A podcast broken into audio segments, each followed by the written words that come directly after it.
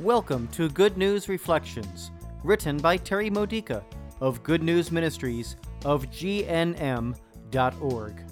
Building your faith for everyday life using the scriptures of the Catholic Mass. Monday of the second week of Lent. Today's theme the true meaning of mercy. Why be merciful towards someone who doesn't deserve it? Because we don't deserve mercy ourselves. God is merciful towards us despite our unworthiness. We can do the same for others with God's help. Psalm 79 speaks for us as it begs of God, Please don't remember the sins of my past. I need your compassion, and quickly. As today's first reading from Daniel chapter 9, verses 4 through 10 points out, it is only God who is able to keep the covenant. We break the covenant repeatedly. We do something unloving and break our relationship with Him daily. And yet He is steadfastly available to us, never moving away from us, always waiting for us to face our brokenness and renew our friendship with Him. That's mercy. And because God gives us His mercy, we are to be merciful to others, says Jesus in the Gospel reading from Luke chapter 6, verses 36 through 38.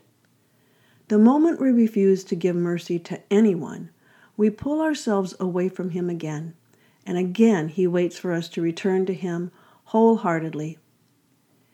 Giving mercy doesn't mean condoning the sins of others, nor ignoring them, nor allowing them to continue. Mercy means that while we wait for others to repent, we don't judge them as unworthy of our love. God, who is so great and awesome, never believes that we are unworthy of a relationship with Him, no matter how lousy and unholy we are. He never turns away from us, even though we turn away from Him. This is the same love that we should give to others.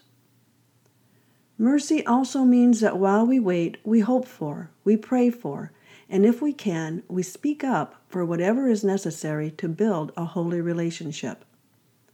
For a season, the relationship might not exist anymore, but that's not our preference. If we've contributed to the breakup, we need to seek forgiveness and reconciliation, doing whatever we can to restore what has been lost but if the reconciliation is not equal and reciprocal, we continue to wait in brokenness and separation. And mercy goes one step further. When sinners repent, God forgets the sins. How can He forget? Doesn't He know everything? Do we have better memories than He does? Of course not. Forgetting simply means that He doesn't hold the past against us. And likewise, we don't condemn others for what they did in the past and might do again. This does not mean that we ignore the possibility of getting hurt again. Rather, it means that, with wisdom gained from the past, we give the repentant sinner the opportunity to act upon the changes he or she wants to make, and at the same time, we make adjustments in our lives to protect ourselves from that person's particular vulnerabilities toward sin. We stay out of harm's way while giving the other person room to grow. This has been a Good News Reflection by Good News Ministries of GNM.org. For more faith builders or to learn more about this ministry, come visit our website.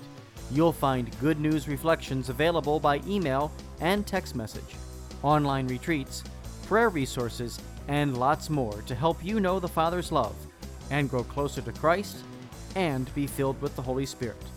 Visit gnm.org today.